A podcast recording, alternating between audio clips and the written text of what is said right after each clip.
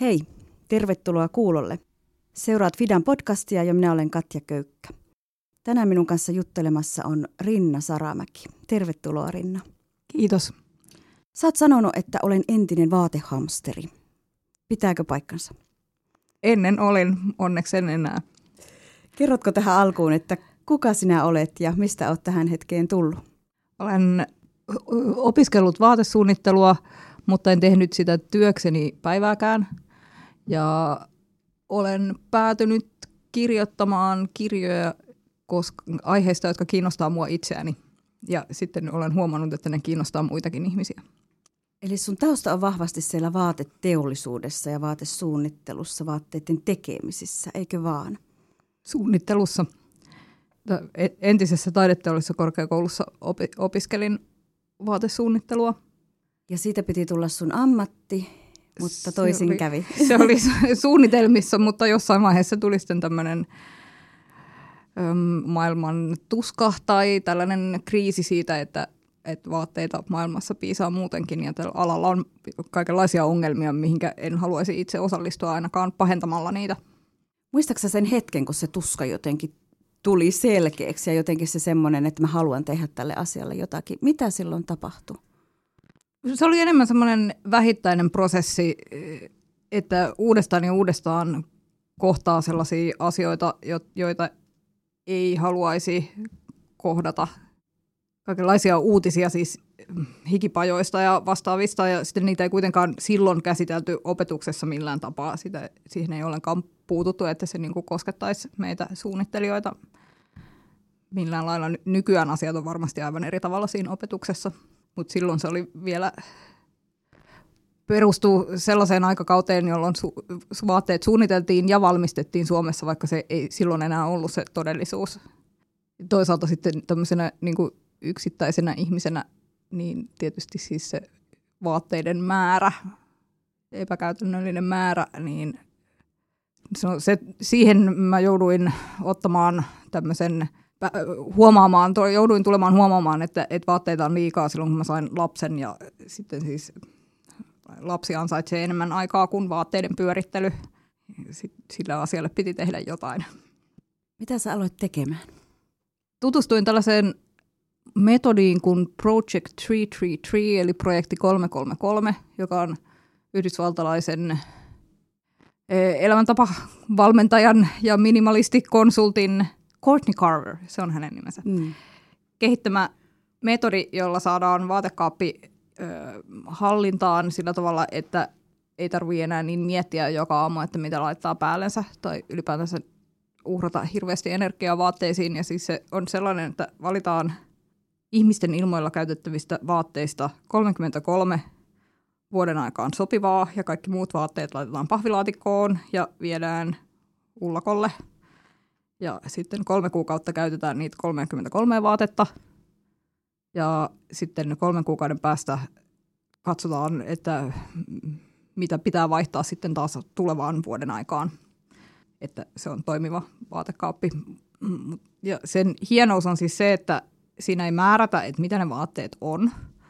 Ja sitten siinä ei myöskään tarvi vielä siinä ensivaiheessa niin kuin heittää mitään vaatteita pois tai tehdä mitään sellaisia rajuja päätöksiä, koska ne on kuitenkin siellä pahvilaatikossa. Heti sitten jos tulisi joku hirveä katumus, niin sieltä saa ne takaisin. Ja sitten tietysti se, että siinä joku on miettinyt sen, että mikä se riittävä lukumäärä on, millä ihminen pärjää. No mä kokeilin sitä, vaikka se tuntuu aivan semmoiselta järjestettävän kreisiltä hommalta, että miten vain 33 vaatetta, mutta siis osoittautui, että se on aivan mahtavaa. Että todellakaan ei niin tarvii enempää. Mm. Siihen nyt ei lasketa sukkia, alusvaatteita ja sellaisia, mitkä ei näy. Siihen lasketaan siis nämä näkyvät mm. vaatteet. Ei yöpukua ja sellaista. Mutta siis 33 vaatetta kattaa todellakin kolmen kuukauden pukeutumistarpeet. No se oli ensimmäinen. Sitten se oli niin hienoa, että mä aloin kirjoittaa siitä artikkelia, mitä mä ajattelin, että mä voin johonkin lehteen tarjota. Ja sitten samalla vähän just näistä vaateteollisuuden epäkohdista. Sitten mä aloin kirjoittaa, sitten mä voinut lopettaa, ja sitten siitä tuli niin pitkä, ettei se voinut enää olla mikään lehtiartikkeli. Ja sitten mä ymmärsin, että tästä voisi ehkä tulla kirja. Ja sitten mä sainkin ihanan kustantajan Atenan. Ja sitten siitä tuli kirja. Hmm. Eli Hyvän mielen vaatekaappikirja syntyi näin. Joo. Mikä vuosi silloin oli? No mä aloin kirjoittaa sitä muistaakseni 2002. Se tuli ulos 2003. Mm. Ei, ei tarkoita 2013. Joo. Minkälaisen vastaanoton tämä kirja siinä kohtaa sai? No se osui jotenkin hyvään hetkeen, että nämä vastuullisuuskysymykset ja myös sitten tällainen kyseenalaistus siitä, että tuleeko ihminen onnelliseksi, jos hänellä on ladon kokoinen vaatehuone, mm. niin just silloin pulpahti pintaan, että mä olin jotenkin siinä oikealla hetkellä, että kyllä se herätti tosi paljon kiinnostusta. Joo. Ja sit siihen mennessä ei ehkä ollut sellaista, siis oli kirjoitettu kirjoja, jossa kerrotaan, että mitä ongelmia vaateteollisuudessa on ja miksi se on hirveää, mutta ehkä ei sit sitä, että mitä ihminen voi tehdä tämän tiedon mm. saatuaan. Mm. Ja nyt tänä päivänä, kun ajatellaan tilannetta muutama vuosi kirja ilmestymisen jälkeen, niin entistä kriittisempää on tämä meidän touhu. Eli ollaan aivan asian ytimessä, kun puhutaan ilmastonmuutoksesta ja kaikesta siitä, mitä siihen vaikuttaa. Joo, mä oon tosi iloinen, että on päässyt olemaan mukana tässä niin kuin, tämän keskustelun tuomisessa sellaiseksi pois niin kuin marginaalista ja mm. ihan silleen, että, että niin sanottujen normaalien ihmisten mm. arkeen. Aivan. Mun on pakko tässä kohtaa kysyä ennen kuin jatketaan syvemmälle sinne vaatekaappiin, että kun sä katot ihmisiä, niin katoksa heidän vaatteita, että äh, tuollakin on tuommoinen halppis, halppisvaate, joka ei maadu ikinä tai ei häviä ikinä maapallolta. Että miten, kat, huomaatko jotenkin ihmisissä tämmöisiä heidän valintoihin liittyviä asioita? Kyllä ihmisistä siis näkee, tai siis vaatteista sillä tavalla kyllä mä niitä katson, mä oon vaatesuunnittelija, mä en voi sille mitään, mm. mutta siis en, mä nyt todellakaan jaksa ruveta arvostelemaan jokaisen ihmisen vaatetta, että mistähän sekin on tullut. Aivan. Sitä siis, jos nyt jotain täytyy paljastaa, mitä mä katson, niin mm. siis, siis mua noin nyppyiset neuleet niin rassaa silleen, että sit mun tekisi mieli alkaa nyppiä niitä nyppyjä. Apua, onko mulla nyppyjä? ei, ei ole, sulla ei ole ollenkaan. Mutta siis Joo, Joo. mutta tämä on joku tämmöinen henkilökohtainen niin kuin ärsytyksen aihe. Aivan. Puhutaan lukemista. Mitä, mistä me puhutaan, kun puhutaan vaatteiden tuotannosta? Paljonko vaatteita tuotetaan ja paljonko niitä menee hukkaan ja minne tämmöinen vaatejäte menee? Onko sulla heittää tähän jotakin numero, tilastoa? No il, siis kohtuullisen pätevän lähteen mukaan ilmeisesti siis niin kuin yli puolet vaatteista joutuu pois käytöstä jo vuoden kuluttua ostohetkestään, mikä on aivan niin kuin hulluutta. Kuinka paljon vaatteita tuotetaan, niin siis siitä nyt ei ole mitään niin kuin sellaista tilastointijärjestöä, joka oikeasti laskisi niitä, koska vaateella on tosi semmoinen fragmentoitunut. Mm. Niitä tuotetaan kymmenissä tuhansissa eri tehtaissa ja pajoissa ja isoissa paikoissa ja keskikokoisissa paikoissa ja pienissä paikoissa. Et siis mitään niin kuin semmoista realistista kappale määräarvioa ei ole kellään. Mutta siis selvästi niitä tuotetaan tällä hetkellä liikaa. Mm. Tai ainakin sanotaan, että se jakautuu väärällä tavalla, että tämmöinen globaali tekstiilikuitujen kulutus on niin kuin karkeasti sanoen silleen, että rikkain miljardi ihmistä käyttää puolet ja sitten loput yli 6 miljardia ihmistä käyttää sen toisen puolen ja sitten mm. niin köyhemmällä kuudella miljardilla niin olisi oikeasti tarvetta hyvän elämän saamiseksi voida käyttää enemmän vaatteita ja tekstiiliä muutenkin. Mutta sitten tämä rikkaampi miljardi niin voisi kyllä aivan hyvin niin kuin, käyttää huomattavasti vähemmän. Et me ei oikeasti tarvita niitä kaikkia vaatteita, mitä tuotetaan meille ja myydään meille. Ja ilmeisesti tämä, mistä mainitsit, että vuodessa heitetään se vaate pois, niin se osuu nimenomaan tänne rikkaamman miljardin puolelle. Joo, kyllä, ehdottomasti. Mm, mm. Miten sitten, jos ajattelet näitä oloja, joissa vaatteita tuotetaan, niin mitä sä niistä haluaisit sanoa? Mitä sun kirja, kirjaprojektissa sieltä nousi? Isoin juttu on siis se, että tällä hetkellä siis miten vaatteita tuotetaan, niin se firma, jonka nimi on niskalapussa, ei ole suoranaisessa yhteydessä niihin tehtaisiin, missä vaatteet valmistetaan, vaan ne on aivan omia erillisiä firmojaan ja siinä välissä voi olla vielä joku pari välikättäkin. Ja tämä, tämä on silleen ongelmallinen malli, että sitten niinku kellään ei ole suoranaista vastuuta siitä, että miten työntekijöitä kohdellaan ja minkälainen palkkaus heillä on. Tosin nyt on ihanasti kyllä semmoisia projekteja meneillään, missä tähän oikeasti pyritään puuttumaan. Siitä on kyllä puhuttu pitkään, että pitäisi olla tämmöinen näillä tilaavilla vaatebrändeillä ja ylipäätänsä siis kaiken tavaran tuottamisessa, mutta vaatteissa varsinkin niin tämmöinen due diligence, eli siis että tilaavan firman pitäisi ottaa selvää niistä oloista, missä heidän tuotteensa valmistetaan. Ja se, että ei ole tiennyt, että jos on jotain ihmisoikeusloukkauksia, niin se ei ole niin mikään puolustus, vaan, mm. Vaan entistä tökerömpää. Että mm. et, et, mm. siihen ei voi ollenkaan vedota, että emme tienneet. Ja nythän on siis tämmöinen Suomessakin tämmöinen kampanja kuin Ykkösketjuun, Aivan. missä pyritään muuttamaan lainsäädäntöä sellaiseksi, että, että yritysvastuu sisältäisi tämän olosuhteet, mistä, mihinkä, mistä kannattaa välittää tai mistä meidän pitää olla huolissaan, on siis se, että vaatteiden valmistusketjun monissa vaiheissa ihmisille ei makseta sellaista palkkaa, että se olisi mitenkään kohtuullinen. Ja työolot ja työajat voi olla myös hyvin mielivaltaisia. Ja sitten työntekijöillä on tosi vähän mahdollisuutta itse neuvottelemalla vaikuttaa näihin olosuhteisiin tai palkkaan. Et se on työnantaja, joka määrää, ja sitten toisaalta työnantajaa, siis tätä tehdasta, pomottaa sitten nämä tilaavat vaatebrändit, jotka voi sanella. Eh, niin, mikään vaatebrändi ei koskaan siis anna tällaisia ehtoja, että, että lukitkaa ompelijanne tekemään 20 tuntia päivässä meidän vaatteitamme, vaan ne vaan sanoo, että haluamme tämän erän mm. silloin ja silloin, ja se ei saa maksaa enempää kuin näin ja näin. Ja sitten siitä päädytään siihen, että sitten ompelijat on ompelukoneen ääressä, kunnes pyörtyvät. Aivan. Mainitsit tuossa tuon ykkösketjun, niin FIDA on myös siinä mukana kannustamassa tähän, että ihmisoikeusasiat on oltava mukana tässä meidän touhussa kaikin Mahtavaa. tavoin. Mm nyt jos sä mietit vaikka mua ostajana, mä menen vaatekauppaan ja ostan jonkun tuotteen, niin mitä mun pitäisi penkoa ennen sitä ostopäätöstä? Onko nämä tuotantoketjut miten läpinäkyviä ja jotenkin miten mä voin varmistaa, että se mun ostama paita ei ole tehty siellä kahlitun ompelijan toimesta.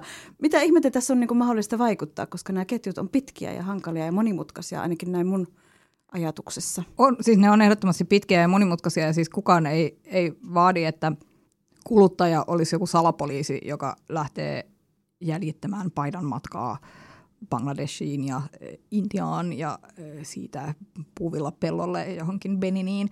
Et onko kaikki kunnossa, vaan siis tietenkin tämä vastuu pitäisi olla sillä firmalla, mutta mä oon iloinen, että sä sanoit niin kuin tonne, että mitä sitä pitäisi eh, selvittää etukäteen, mm. koska niin kuin siellä kaupassa ollessa on jo silleen melko lailla myöhäistä selvittää yhtään mitään. Että se todellakin että sen vaatteen hankkimiseen, niin jos ottaa semmoisen asenteen, että selvitän etukäteen ja sitten hankin, niin sitten on jo niin kuin pitkällä ymmärryksessä. Että nykyään lähes kaikilla vaatemerkeillä on jonkunlainen, nettisivuilla on jonkunlainen osio tästä yritysvastuusta.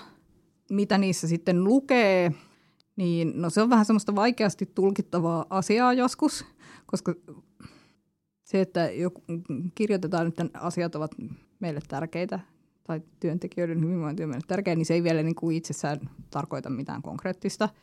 Parhainta olisi löytää sellainen vaatefirma, joka olisi sitoutunut tämmöisen elämisen mahdollistavan palkan, eli living wage maksamiseen tai huolehtimaan, että sellainen maksetaan niille ihmisille, jotka on tekemässä heidän vaatteitaan, mutta tämä on silleen haasteellinen, että tietääkseni mm. kovin moni ei ole siihen vielä sitoutunut. Mm. Mutta se on niinku sellainen, mitä kannattaisi kysyä. Ja mä suosittelenkin siis sen sijaan, että toivoo löytävänsä jonkun vaatefirman, jolla olisi täydellisen eettiset toimintaperiaatteet ja eh, joka tekisi kaiken oikein, mitä, okei, okay, no voit löytää jonkun tosi pienen eettisen firman, ehkä sellaisen, mutta sellaista isoa vaatefirmaa ei niin kuin vielä ole, vaan pointti on se, että meidän täytyy puskea näitä vaatefirmoja siihen suuntaan olemalla yhteydessä. Että kannattaa lähettää sähköpostia ja kysyä, mm. et, koska nämä ihmisoikeusasiat vaatetuotannossa on minulle tärkeitä, niin miten teidän firmanne on tehnyt näiden eteen?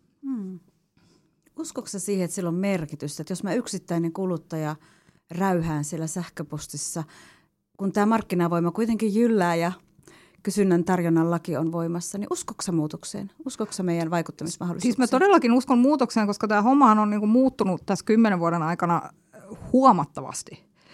Siis missä ehkä yksi semmoinen iso kulminaatiopiste oli siis tämä Rana Plaza-katastrofimainen mm. romahdus Bangladesissa mm.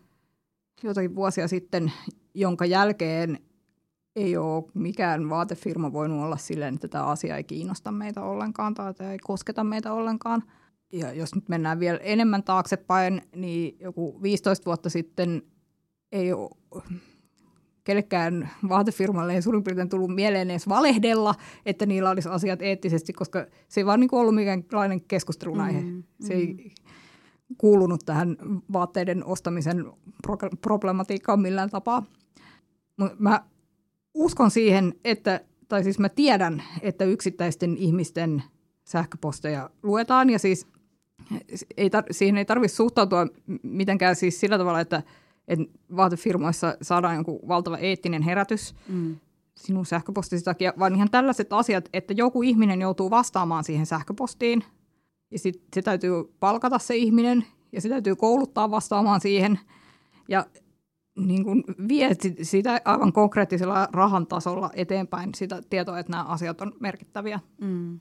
Mm. Mitäs jos sä nyt ajattelet sitä, kun aloitit pohtimaan näitä asioita, kun sulle tuli tämmöinen vaatekaappiherätys, niin kuin olet itse sitä kuvannut, ja nyt tätä hetkeä, niin minkälaista se muutos on ollut? Missä se ehkä eniten ja parhaiten näkyy? Niin kuin tällä yleisen kulttuurin tasolla vai? Joo, vai? yleisesti, ei, ei niinkään sinun henkilökohtaisesti, mm. mutta että ihan yleisesti, jos katsot maailman menoa. No, tämä maailma tuntuu muuttuvan, siis mitä tähän vaatteisiin tulee, niin kyllä niin kuin kahteen suuntaan yhtä aikaa, vähintään kahteen suuntaan. Mutta siis jos muistat tällaisen Sex and the City-sarjan, mm. mikä se oli niinku sellaista, missä oikein mehustellaan sillä, että taas ostin kengät ja taas ja taas. Ja nyt minulla on tämä mieletön kenkäkaappi, joka on pyhitetty näille ja ostan lisää ja lisää. Ja, ja se oli niinku kuolaavat. Se, niin. niin. ja se oli niinku se hy- hyvää elämää on se, että aina ostaa lisää ja lisää. Niin onhan siis tämä koko meidän kulttuuri niinku kokenut tällaisen konmariherätyksen, että Aivan. se ei olekaan mikään mm. autuus, että tulee aina vaan lisää ja lisää niitä kenkiä, kunnes ne muodostaa sen kasan, että ne vyöryy päälle ja tukehdut sinne alle. Aika karua kuvausta. Jatka ihmeessä. Kuinka kömmimme sieltä ylös? Et nythän, nythän on niinku tällaiset aivan toiset ihanteet, mutta sitten siis tämä maailma mahtuu monenlaista. Siis toisaalta on tällaista yhä mun näkökulmasta hullummaksi menevää, että ostellaan vaikka netistä, niin kuin, että koko ajan on joku paketti tulossa. Mm. Ja sitten laitetaan siitä Instagramiin, että nyt on taas tällainen uusi ja taas ja taas ja taas. Mm.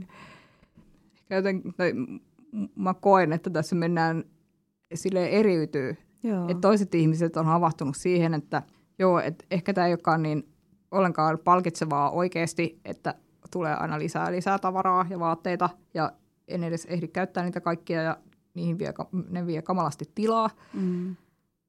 Ja kohtuullisuus tuntuukin hyvältä ja sitä paitsi on ympäristöllekin parempi sen lisäksi, että itselle. Mutta sitten on siis tämmöinen kulutus, aivan niin kuin hysteerinen kulutuskulttuuri myös olemassa. Mä en niin kuin itse kohtaa sitä muuta kuin jossain just Instagramissa, koska yleensä tapaan vaan ihmisiä, jotka on enemmän mun tyyppisiä, joten mä en niin silleen aidosti tunne sitä toista puolta. Mm. Tuo onkin aika mielenkiintoinen ajatus, että tässäkin asiassa ollaan jakautumassa tietyllä tavalla kahteen leiriin. Mitä sä ajattelet Suomesta? Onko Suomella mitään pelinappuloita tälleen globaalisti, globaalisti ajateltuna, jos puhutaan vaateteollisuuden asioista ja ympäristöasioista liittyen vaateteollisuuteen? Vai onko tämä vain tämmöistä näpertelyä, mitä me touhutaan?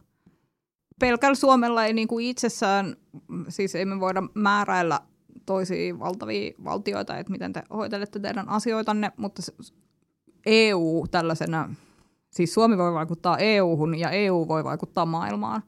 Sitten toisaalta siis, niin kun, kun sä mainitsit tuon ympäristön, niin Suomessahan on nyt tätä tekstiilien kierrätystä ja uusia tekstiiliteknologioita, mistä saataisiin ympäristöystävällisempää tekstiiliä, niin sitä kehitetty kovasti. Et siinä mielessä niin kuin todellakin voidaan vaikuttaa. Mm. Kenen sitten pitäisi vaikuttaa? Kellä on niin ne pelipaikat? Kaikilla. Siis tässä on kauheasti semmoinen munakana-ongelma, että mm.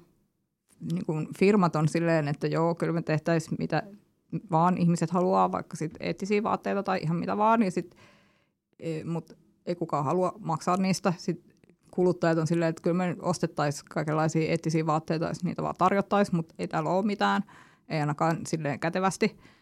No sitten se, mikä tästä dynamiikasta tietysti vielä puuttuu, mikä oikeasti vaikuttaa tosi paljon, on siis valtiollinen ja, mm. ja ylikansallinen sääntely, että meillä on niin tämmöinen laki, lain, lakien ja sopimusten puitteet, minkä puitteissa niin kuin enimmäkseen toimitaan, että tämä maailma ei kuitenkaan ole mikään semmoinen ihan viidakko, mm. vaan on poliittisia ja kaupallisia sopimuksia, jotka vaikuttaa tosi paljon siihen ympäristöön, missä firmat toimii ja missä kuluttajat ja ihmiset, että silleen kansalaisina voimme myöskin toimia ja niin kuin pyrkiä vaikuttaa siihen, niihin puitteisiin, minkä puitteissa firmat toimivat. Mm. Et jos, jos me vaikutetaan johonkin yhteen firmaan, vaikka se niin kuin mullistaisi toimintaansa totaalisesti ja tulisi maailman eettisimmäksi firmaksi, niin se on kuitenkin vain yksi firma. Että on parempi nostaa sitä po- vaatimusten pohjatasoa – että kaikkien firmojen on pakko totella. Aina sitten joku voi livahtaa jostakin pienestä porsareijasta, mutta se on kuitenkin paljon pienempi ongelma kuin sitten siis se, että et ei ole mitään pohjatasoa. Että. Mm. Mitä minä yhtenä kansalaisena voin tehdä, jotta tämä pohjataso nousee? No just se ykkösketju on sitä pohjatason nostamisen, sitä pohjatason nostamista, mm. että pyritään vaikuttaa siihen, että mitkä on nämä yritysvastuun vaatimukset, jotka koskevat sitten kaikkia firmoja. Aivan. Nyt jos tuota, mä kuuntelen, kuuntelen sua oikein, niin sä puhut sekä siellä, siitä ompeliasta siellä jossakin, jolla ne olot on aika kehnot. Sitten sä puhut toisaalta myös siitä, että tämä vaatejätettä tulee ihan valtavasti ja me ollaan hukkumassa vaatteisiin. Joo, ja... no se on onneksi sellainen, mihinkä kuluttaja voi aivan itse omalla toiminnallaan sataprosenttisesti vaikuttaa. Kerropas lisää, kun mulla meinaa nousta ihan jo ahistuskurkku, että kääk, tämä on melkoinen vyyhti, minkä kanssa me pyöritään tässä. Niihin ompelijoiden oloihin tai puuvillanpoimijoiden oloihin me ei voida niin kuin suomalainen vaatekuluttaja suoranaisesti vaikuttaa, vaan monien eri välikäsien kautta, mutta siis se vaatejätehän on se asia, mikä on niin kuin aivan omissa käsissä. Jos ö, ei vaan osta liikaa vaatteita, käyttää ne loppuun, ne vaatteet, mitä on ostanut, niin sitten jätettä tulee ihan minimaalisesti. Sillä tavalla, että se ei muodostu miksikään ongelmaksi. Että se vaatejätteen ongelma johtuu siitä, että vaatteita ostetaan liikaa ja sitten niitä heitetään pois aivan muista syistä kuin että ne olisi täysin loppuun kuluneita. Mm. Tietysti se osittain johtuu myös siitä, että vaatteita halutaan ostaa niin halvalla – että niitä ei voi sillä hinnalla valmistaa muuta kuin todella hepposista materiaaleista, jotka ei sitten myöskään kestä. Mm, mm. Mutta tämä on siis todellakin ihanaa, että on joku asia, mihin kuluttaja voi itse täysin vaikuttaa. Aivan. Mummo Ruukkas sanoo, että köyhällä ei ole varaa ostaa halpaa. Pitääkö se edelleen paikkansa? No kyllä mä sanoisin, että ähm, jos puhutaan uusista vaatteista, niin köyhän ei kyllä kannata ostaa ainakaan halvinta. Mm. Koska halvin on väistämättä aina tehty jotenkin silleen vähän äm, kulmat oikoen ja, ja halvimmista mahdollisista matskuista, jotka on halvimpia siksi, että ne ei vaan ole hyviä. Mutta sitten tietysti kierrätettynä on tässä maailmassa saatavana ihan mitä vaan, mihinkä vaan hintaan. Varsinkin nyt erityisesti, kun ollaan täällä niin kuin ruuhka Suomessa. Asia voi olla toinen jossain kauempana, mutta siis hinta menettää täysin merkityksensä, kun on kyse eh, käytetystä vaatteesta. Mm. Et samalla eurolla voi saada jonkun niin kuin, kulahtaneet kalsarit tai sitten jonkun käsin painetun silkkihuivin. Se on vaan kyse sit siitä, että mitä osaa itse poimia. Mm. Kun sä lähdet ostamaan vaatteita, niin mitä sä katot siitä vaatteesta?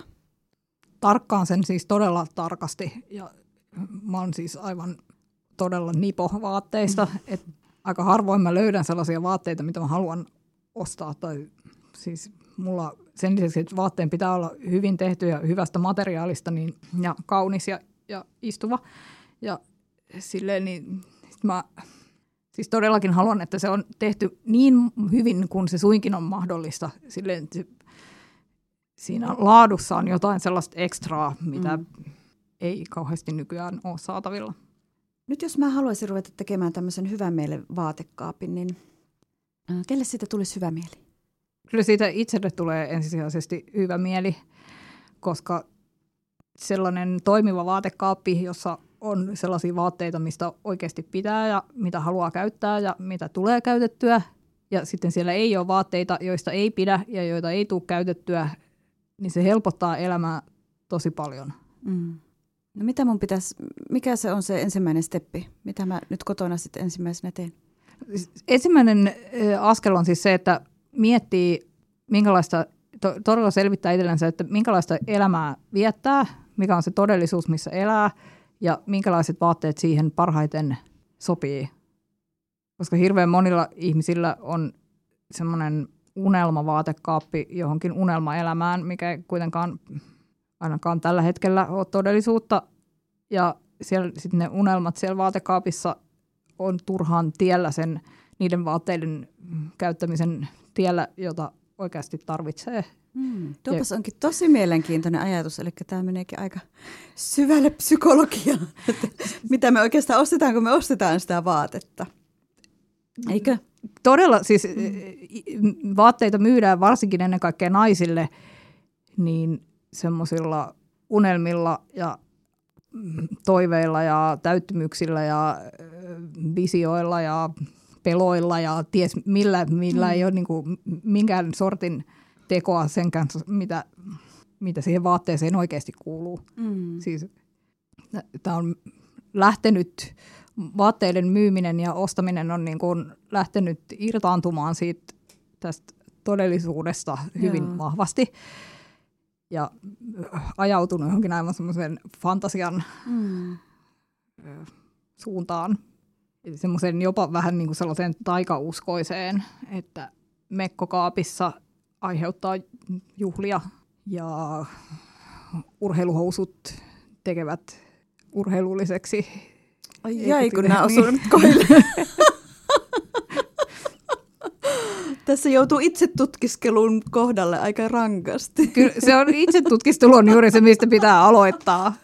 Et ilman, ilman sitä, jos vaan lähtee heittelemään jotain vaatteita mustaa jätesäkkiin, niin se ei niinku tule miten, olemaan mikään pitkäkestoinen muutos. Mm. Sitten kohta jo hetken aikaa voi olla tyhjä vaatekaappi ja sitten taas löytää uudet haaveet ja u- uudet unelmat jostain uusista vaatteista ja sitten kohta on vaatekaappi taas täynnä. Mm. No tämäkin semmoinen ilmiö, mitä näkee, että niin kuin jätesäkkeihin tungetaan vaatteita kaapista ja heivataan ne johonkin kirppiksille tai muuten vaan pois näkyvistä niin kerran vuodessa. Mm, mm. Ja silloin on joku tässä systeemissä vialla, jos kerran vuodessa tull, pystyy hävittämään vaatekaapistansa kassikaupalla kamaa. Mm, mm, kuulostaa kyllä paljolta. Eli sitten kun mä nyt olen tutustunut itseeni ja tiedän, mitä mun arki on, niin mitä sitten? Ja sitten toinen juttu on se, että, että pitää tulla sillä tavalla nipoksi, että ei huoli mitään sellaisia vaatteita, joista ei täysin pidä. Mm. Et ihmiset pitäisi siellä kaupassa tai vaatteita hankkiessa, mistä ne nyt hommaakin, niin silloin olla todella ronkeli ja tarkkaavainen ja katsoa niin kuin mahdollisimman ankaralla silmällä vaatetta, että jos siinä on mitään, mikä ei oikein miellytä. Mm. Vaikka siinä olisi jotain muita puolia, jotka miellyttää, niin sit sitä ei kannata ostaa, koska tässä maailmassa, jossa vaatteita on valtavasti kaikenlaisia erilaisia, niin se vaate jää käyttämättä, jos on joku asia, mistä ei ihan pidä. Mm. Olisi se sitten istuvuudessa, materiaalissa, yksityiskohdissa, värissä tai tyylissä tai jossakin. Et silloin saa olla itsekeskeinen ja saa olla kaikenlaisia aivan päättömiä, niin kun, tai siis mitkä ei perustu mihinkään reaalimaailman asioihin. Siis, että jos, jos ei pidä röyhelöstä, jos röyhelö vähän ärsyttää, niin sitten älä todellakaan osta vaatetta, jossa on pieni röyhelö mm. ajatellen, että no ehkä se ei niin haittaa, koska kyllä se sitten kuitenkin alkaa haitata ja myöhemmin löydät sen saman vaatteen, mutta ilman röyhelöä sitten hankit sen ja se jää todellakin pyörimään se ensimmäinen. Mm. Et vaatimustaso saisi olla aika korkealla. Joo.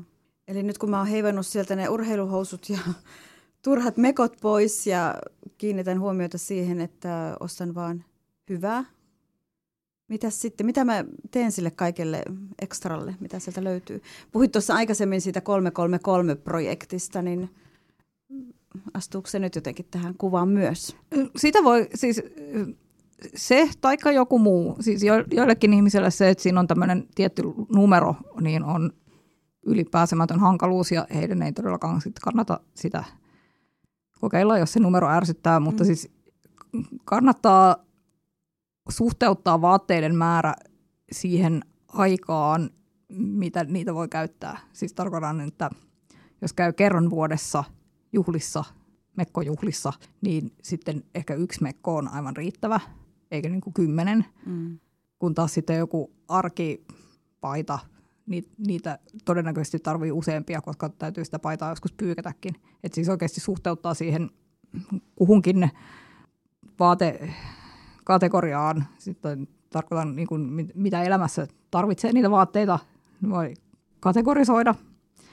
Että on rönttöarki ja siisti arki, tai siinä on, nämä on mun omat ja nämä on jokaisella mm. ihmisellä eri. Ja siis ne, nämä pitää oikeasti miettiä siitä omasta elämästä, mutta mm. mulla on niin rönttöarki, siisti arki, sitten semmoinen asiallinen työluuk tai semmoinen, missä voi mennä hakemaan vaikka asuntolainaa pankista tai, tai pitämään luennon. Sitten juhla ja sitten on vielä, mulla on tämmöinen, että välillä mä haluan hemmotella itseäni ja pukeutua johonkin tosi ihanaan pitsihommeliin. Mm.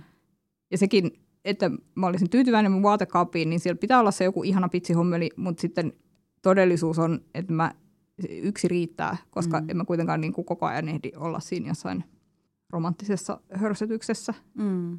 Millä se vajennetaan sitten kulutushysteriään ääni, joka meillä sisällä on siinä vaiheessa, kun ruvetaan näitä asioita pohtimaan, että jotenkin mitä, mitä siihen tilalle, millä sanotaan ei niille kaikille huudoille, mitä tuolta kaupoista meitä huutaa? Se, siis tämä vaatteiden osteleminen voi olla semmoinen niin tapa, tottumus, ja siihen mä jos huomaa, että se on semmoinen tottumus, että aina kun on vähän tylsää tai muuta vaan, niin kuin, että tulee semmoinen olo, että pitää lähteä vähän vaatekaupoille kiertelemään niin joka viikko tai edes vaikka joka kuukausi ilman, että on mitään konkreettista tarvetta, niin siihen mä suosittelen semmoista vuoden ostolakkoa, mm. Jonka aikana siitä tavasta oppii pois ja sitten niin kuin, että pystyy sen jälkeen arvioimaan oikeasti, että onko tarve vai onko se vaan tämmöinen refleksi, joka on iskostettu. Mm. Se al- sitten kun ot, siis kehittää sellaisen suhteen vaatteisiin, että ne on siis tavaroita siinä, missä muutkin, että siis niitä hankitaan käyttöön ja sitten niitä käytetään, niin se ajatus siitä, että ostaisi muuten vaan tai ostaisi, oi, ehkä joskus tarvitsen, alkaa tuntua absurdilta. Mm. Sitten suosittelen myöskin tällaista siis, että nostaa hieman, siis jos on varsinkin tottunut käymään tämmöisissä halpaketjuissa, niin nostaa sitä hintaa, minkä maksaa yksittäisestä vaatekappaleesta, mm. jolloin ei täysin sata varmasti, mutta todennäköisesti saa vähän parempaa laatua. Ja sitten siitä ostamisesta tulee taloudellisesta pakosta sellainen juttu, mitä ei niinku tehdä aivan mm. yhtä mittaa. Aivan. Mm. Ville tässä Fidasta, moi. Fida Second Hand myymäläketju on ollut kierrätyksen uranuurtaja Suomessa. Ensimmäinen myymälä avattiin vuonna 1979 Helsingin Sörnäisissä. Ja tänä vuonna Fida onkin 40 vuotta. Myymäläketju lähti nopeaan kasvuun vuonna 1981, kun valtakunnallisen vaatekeräyksen tuottamia miljoonia vaatekiloja alettiin lajitella ja myydä pois. Puolessa vuodessa avattiin 18 uutta myymälää. Myymälöitä kutsuttiin aluksi LKA-kirpputoreiksi, joka tuli lyhenteenä lähetyksen kehitysavusta. Ja vuodesta 2001 lähtien nimi oli Fida Lähetystorit. Nykyään käytössä on vain simppelisti lyhyesti Fida, joka on jäänyt parhaiten ihmisten mieleen. Fida Second Handin isä oli kehitysmaa-aktivisti ja keksijä Pauli Rantanen, jonka sydän sykki niin kehitysmaiden kuin Suomen köyhille. Vielä 1980-luvulla käytetyn ostaminen oli leimaavaa, mutta nyt se on suositumpaa kuin koskaan ennen. Luonnonvarojen ehtyminen, ilmastonmuutos ja kestävän kehityksen vaatimukset ovat osaltaan edistäneet kierrätystä ja siihen liittyvää lainsäädäntöä. FIDA on alan muiden toimijoiden kanssa ollut mukana monialaisessa telaketjuhankkeessa, joka kehittää tekstiilien jatkojalostusta Suomessa. Osana hanketta FIDA on kehittänyt erityisesti tekstiililajittelun koulutusta. Fidan pääkaupunkiseudun lajittelukeskus Itä-Helsingissä käsittelee vaatteita ja pientavaroita jopa 1,2 miljoonaa kiloa vuodessa. Valtakunnallisen myymäläketjun 40 vuoden kierrätyspottia ja sen merkitystä Suomen luonnolle voi vain arvailla. FIDA haluaa kiittää lämpimästi kaikkia lahjoittajia ja asiakkaitamme, jotka ovat olleet tekemässä näitä ympäristötekoja ja osallistuneet myös globaalin vastuun kantamiseen. Myymälöitä on tällä hetkellä 25 ja ne toimivat 15 paikkakunnalla. Lähimmän Fidan myymälän tai keräyslaatikon voit etsiä osoitteesta www.fida.fi. Mitä mieltä sä oot tällä hetkellä, että onko tämmöinen eettinen kuluttaminen lisääntynyt, koska tietoisuus kuitenkin näistä asioista on lisääntynyt? On lisääntynyt. Ei ole vielä tullut ihan valtavirta jutuksi, mutta sellaiseksi täysin huomattavaksi kuluttajakategoriaksi on tullut tämmöinen eettinen kuluttaja, joka oikeasti miettii, missä hänen tuotteensa on tehty ja kenen toimesta ja mitä jätteitä siitä on ehkä syntynyt. Uskoksa, että tämä on semmoinen pysyvä muutos vai onko tämä joku hetken höyräys, että nyt menee muutama vuosi näin, kunnes palataan taas entiseen? On pysyvä muutos, mutta siis kaikista ihmisistä ei tule aktiivisia e- eettisiä kuluttajia ikinä. Et siinä mielessä niin tätä koko teollisuutta sääteleviä sääntöjä niin pitäisi sillä tavalla pystyä muokkaamaan, että, ne, että ihmisen ei tarvitse olla aktiivieettinen saadakseen eettisiä tuotteita, vaan että kaikki tuotteet olisi eettisiä. Ja mä näen, että tämä etenee, mutta se voisi kyllä edetä niin kuin nopeamminkin mielellään. Mitä siinä pitäisi tapahtua, että se etenisi nopeammin? Keppiporkkana, syyllistäminen, mikä? Keppi ja porkkana on aina hyviä, mutta toi, no toi syyllistäminen nyt on vähän semmoinen, mä en niin kuin erityisesti pidä siitä lähtökohdasta, että kaikki kiertyy kuluttajan johonkin omiin tunteisiin. Mm. Se on tässä niin kuin aivan vähän merkityksellinen asia, että onko vähän paha mieli tai ei ole. Kyllä se on niin kuin enemmän siis todellakin reaalimaailman puolella, missä näitä asioita pitää tapahtua ja, missä niitä pitää edistää, eikä jäädä kailemaan sitä omaa napaansa. Mm. Kerro tuosta vähän lisää, koska sä toisaalta puhut myös hyvän mielen vaatekaapista.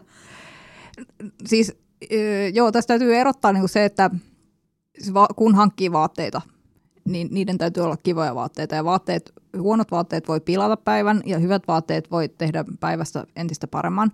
Mutta se, että missä ne on valmistettu ja kuka ne on valmistanut, missä oloissa, onko se ollut saastuttavaa, niin sitä ei mun mielestä ole mitään mieltä lähestyä silleen o, o, niin kuin jonkun oman, oman tunnon kärvistelyn kärjellä, mm. vaan, vaan faktapohjaisesti.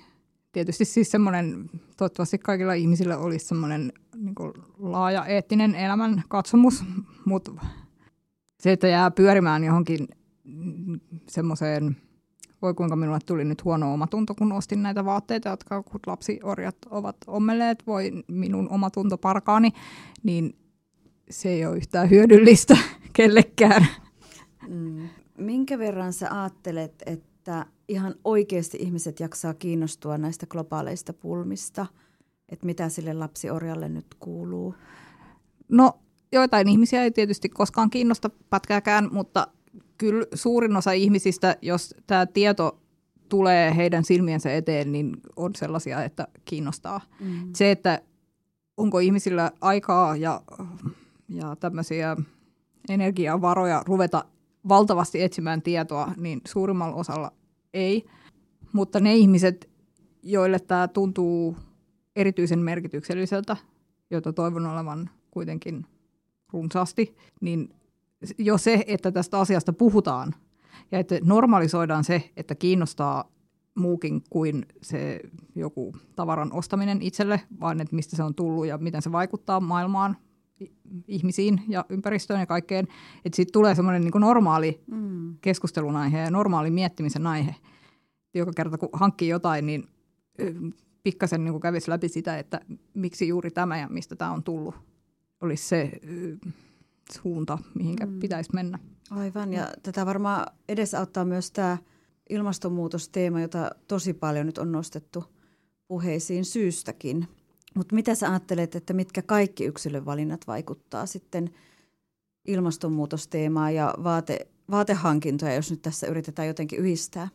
Joo, mulle, mä olen viime aikoina ollut tästä ilmastonmuutosasiasta kyllä aivan liekeissä toivottavasti, tai siis olen ehkä kirjoittamassa aiheesta kirjaa, joskaan se ei ole vielä aivan varma, mutta toivottavasti pääsen kirjoittamaan.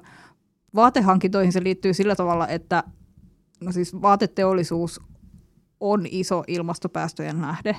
Mä en nyt muista tarkkaa prosenttia, mutta silleen niin kuin koko luokkaa 5 prosenttia vuotuisista kasvihuonekaasupäästöistä liittyy tekstiiliteollisuuteen. Mm. Ja se on kuitenkin aika paljon tämmöiseltä yksittäiseltä teollisuuden haaralta. Että ihan sitä omaa kulutusta hillitsemällä ja kohtuullistamisella, kohtuullistamalla voi vaikuttaa siihen, että mitä tuotetaan ja kuinka paljon. Ja sitten tietysti voin tosi lämpimästi suositella käytetyn vaatteen hankkimista uuden vaatteen sijaan, koska niin vaatteen ilmastopäästöt ovat kauheat, jos sitä käytetään vain pari kertaa. Mutta mitä pidempään sitä käytetään, niin sitten per käyttökertaa kohden ne ilmastopäästöt putoaa.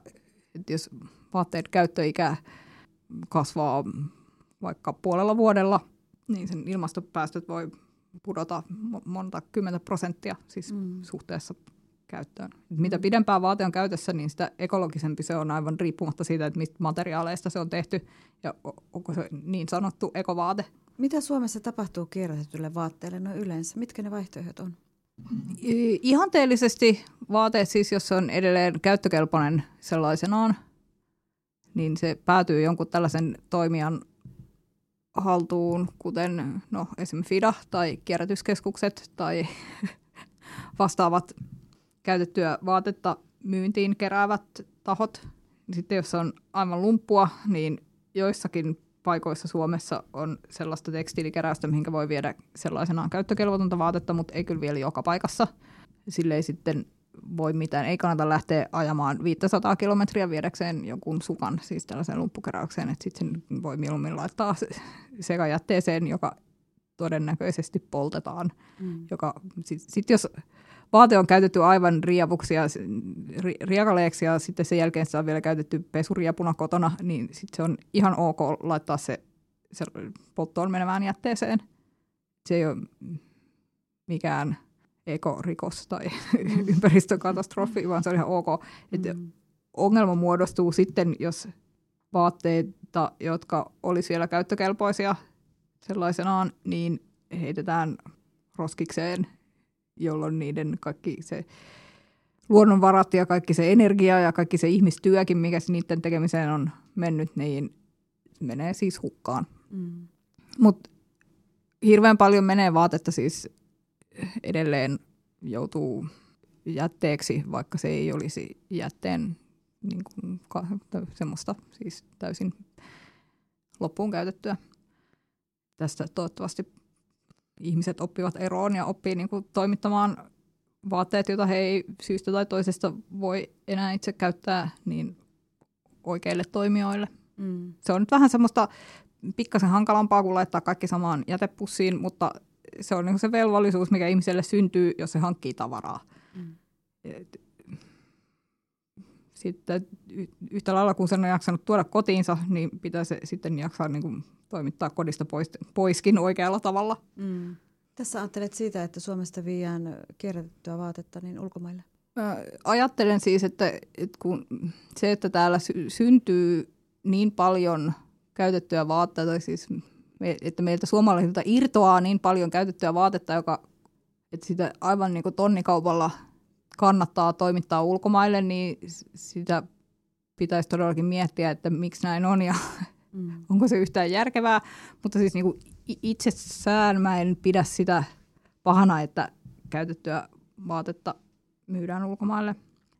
Kun on matalamman tulotason maita, niin se käytetty vaate voi olla se fiksuin taloudellisin vaihtoehto ihmisille. Siis mitään sellaista mä en tietenkään kannata, että, että dumpataan jotain niin kuin lumppua mm.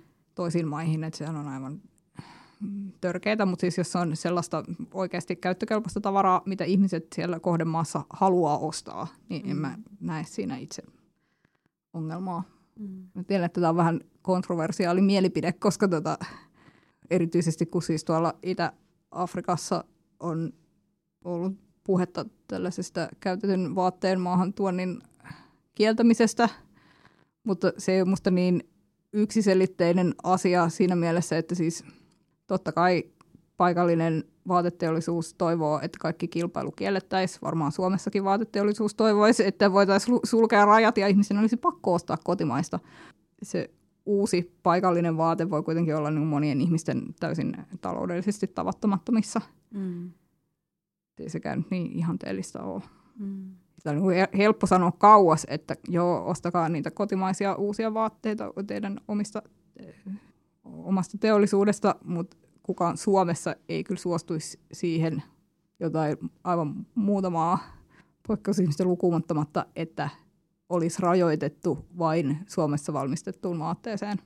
Mm. Et se, et mitä mä näen, että mitä siellä Itä-Afrikassa todennäköisesti tulee tapahtumaan. Siis totta kai heillä on oikeus tehdä sellaiset kauppasäädökset, kun haluavat, mutta mä, mä niin kuin näen, että mitä siinä tulee tapahtumaan on se, että, että Aasiassa ruvetaan tuottamaan sit sen hintasta vaatetta, mikä vastaa sitä aiempaa käytetyn vaatteen tuontia. Ja se on sitten laadultaan sitä, mihin sillä, mitä sillä hinnalla pystytään valmistamaan. Hmm. Onko tässä myös vedettävä, tai vedettävissä sellainen johtopäätös, että sitten myös tämmöinen niin kuin ympäristöajattelu voi unohtua? Minkä verran siinä kohtaa pystytään sitä miettimään etelässä päin? No mä en niin katso, että se ympäristöajattelun mm, suurin vastuu olisi tässä globaalissa etelässä tällä hetkellä tietysti. Mm. Siis, ja, ja siellä tehdäänkin paljon asioita, en tiedä vaateteollisuuden suhteen, mutta jos, jota, jos ahdistaa se, että, että köyhiin maihin viedään käytettyä vaatetta, niin sitten kyllä kannattaa enemmän keskittyä miettimään sitä, että miksi sitä käytettyä vaatetta tulee niin hitsisti, että se, mm. siitä muodostuu valtava talouden haara, että sitä viedään. Että sitä tulee niin paljon, että sitä kannattaa sorteerata ja paketoida ja kuljettaa tuhansia kilometrejä ja myydä ja sitten vieläkin siitä niin joku saa voiton. Mm. Aika absurdilta kyllä kuulostaa, kun noin puet sen sanoiksi. Siihen, tämäkin on asia, jonka niin kuin, tai siihen voi olla osallistumatta sillä tavalla, että käyttää kaikki vaatteensa niin puhki, että sit niitä ei enää voi laittaa kierrätykseen, mikä muutenkin olisi ympäristön kannalta fiksuinta. Mm. Mikä Suorina tällä hetkellä työllistää? Minkä parissa puuhaat? Mainitsit tuossa, että ehkäpä kirjoitat jonkun kirjan, mutta mitä muuta touhuilet? Tämä ympäristökirja on nyt tulilla ja sitten siis mä on, on ollut, tässä viime aikoina on ollut muun muassa siis tällainen telaketjuprojekti, mihinkä siis Fidakin on osallistunut, jossa Suomen tekstiili jätte, tai mikä tämä oikea termi nyt oli? Anteeksi, tässä pitäisi olla nyt hyvin tarkka näistä termeistä. Siis poistotekstiilin kohtaloita koitetaan sillä on ensin kartoitettu ja sitten, että mitä siitä poistotekstiilistä voisi tulla ja miten sitä laitellaan. No mä oon tehnyt siihen muun muassa tällaisia koulutusvideoita, että miten erottaa poistotekstiilimassasta, jossa kaikki on sekaisin, aivan ruppaset vaatteet ja sitten joku upeat laatuvaatteet, että miten sieltä onnistuisi erottelemaan ne upeat laatuvaatteet, mahdollisesti vielä jotkut korvaamattomat vintage-aarteet, että ne ei sitten joudu, sanotaan nyt vaikka johonkin rouhittavaksi jonkunlaiseksi eristematoksi. Siinä samassa läjässä voi olla likaisia riepuja. No ne, niiden ei olisi pitänyt joutua sinne alun perinkään. Älkää kierrättäkö likaisia riepuja mihinkään kierrätystoimijoille, vaan laittakaa ne, jos ne on todella ällöttäviä, niin roskiin. Kiitos. Ö, mutta sitten siis sillä voi olla tuhrusia, nuhrusia, reikäsiä, joilla ainoa kuviteltavissa oleva käyttötarkoitus on todellakin joku, että sitä tekstiilimateriaalia käytetään eristeenä tai jonain tällaisena jatkotuotteena, tai mm.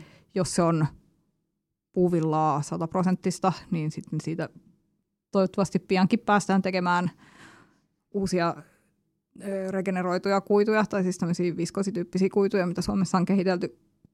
Mutta sitten, jos vaate on vielä käyttökelpoinen sellaisenaan, niin että se ei joutuisi tällaiseen massakohteluun, vaan että se kalastettaisiin sieltä ja ö, suoristettaisiin ja siihen laitettaisiin oikean suuntainen hintalappu ja osattaisiin ehkä vielä mahdollisesti perustella tulevalle ostajalle, että miksi tästä vaatteesta kannattaa maksaa tämän verran.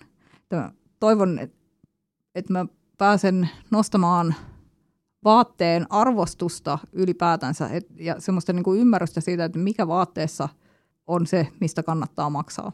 Hmm. Kuulostaa tosi mielenkiintoiselta. Näetkö sinä Rinna toivoa vai ollaanko me hukkumassa tämmöiseen maailman vaatekaappiin nyt jotenkin? Mikä sun viesti jotenkin kuulijoille on tässä kohtaa? Toivoa on ja muun muassa siis tällainen niin kuin nämä nykyiset viestintäteknologiat ja some, niin mahdollistaa aivan ennennäkemättömällä tavalla yhteyden niihin ihmisiin, joihin nämä oikeasti, niin kuin, siis sanotaan nyt näihin vaatteen ompelijoihin. Mm. Et tyylin tämä vaatevallankumouskampanja, mikä taas ensi vuonna on, minkä mä itsekin osallistun sen tekemiseen, niin se ei ole vaan sitä, että me täällä niin kuin, lännessä jotakin höyrytään, vaan että siinä oikeasti saadaan yhteys myös niihin ihmisiin, jotka tekee mm. meidän vaatteita ja voidaan yhdessä koittaa parantaa tätä tilannetta. Tietysti sitten kaikenlaisia vaikeuksia tässä on ja, ja tietty semmoinen taloudellinen paine aina niin ajaa kohti halvempaa ja kurjempaa, mutta ei se ole mikään luonnollaki, kun nämä kaikki talousjututkin on siis sellaisia, ihmisethän on rakentanut tämän talousjärjestelmän sellaiseksi kuin se on, ja ihmiset voi sitä myöskin muuttaa. Se ei ole mikään luonnollaki niin kuin painovoima. Mm.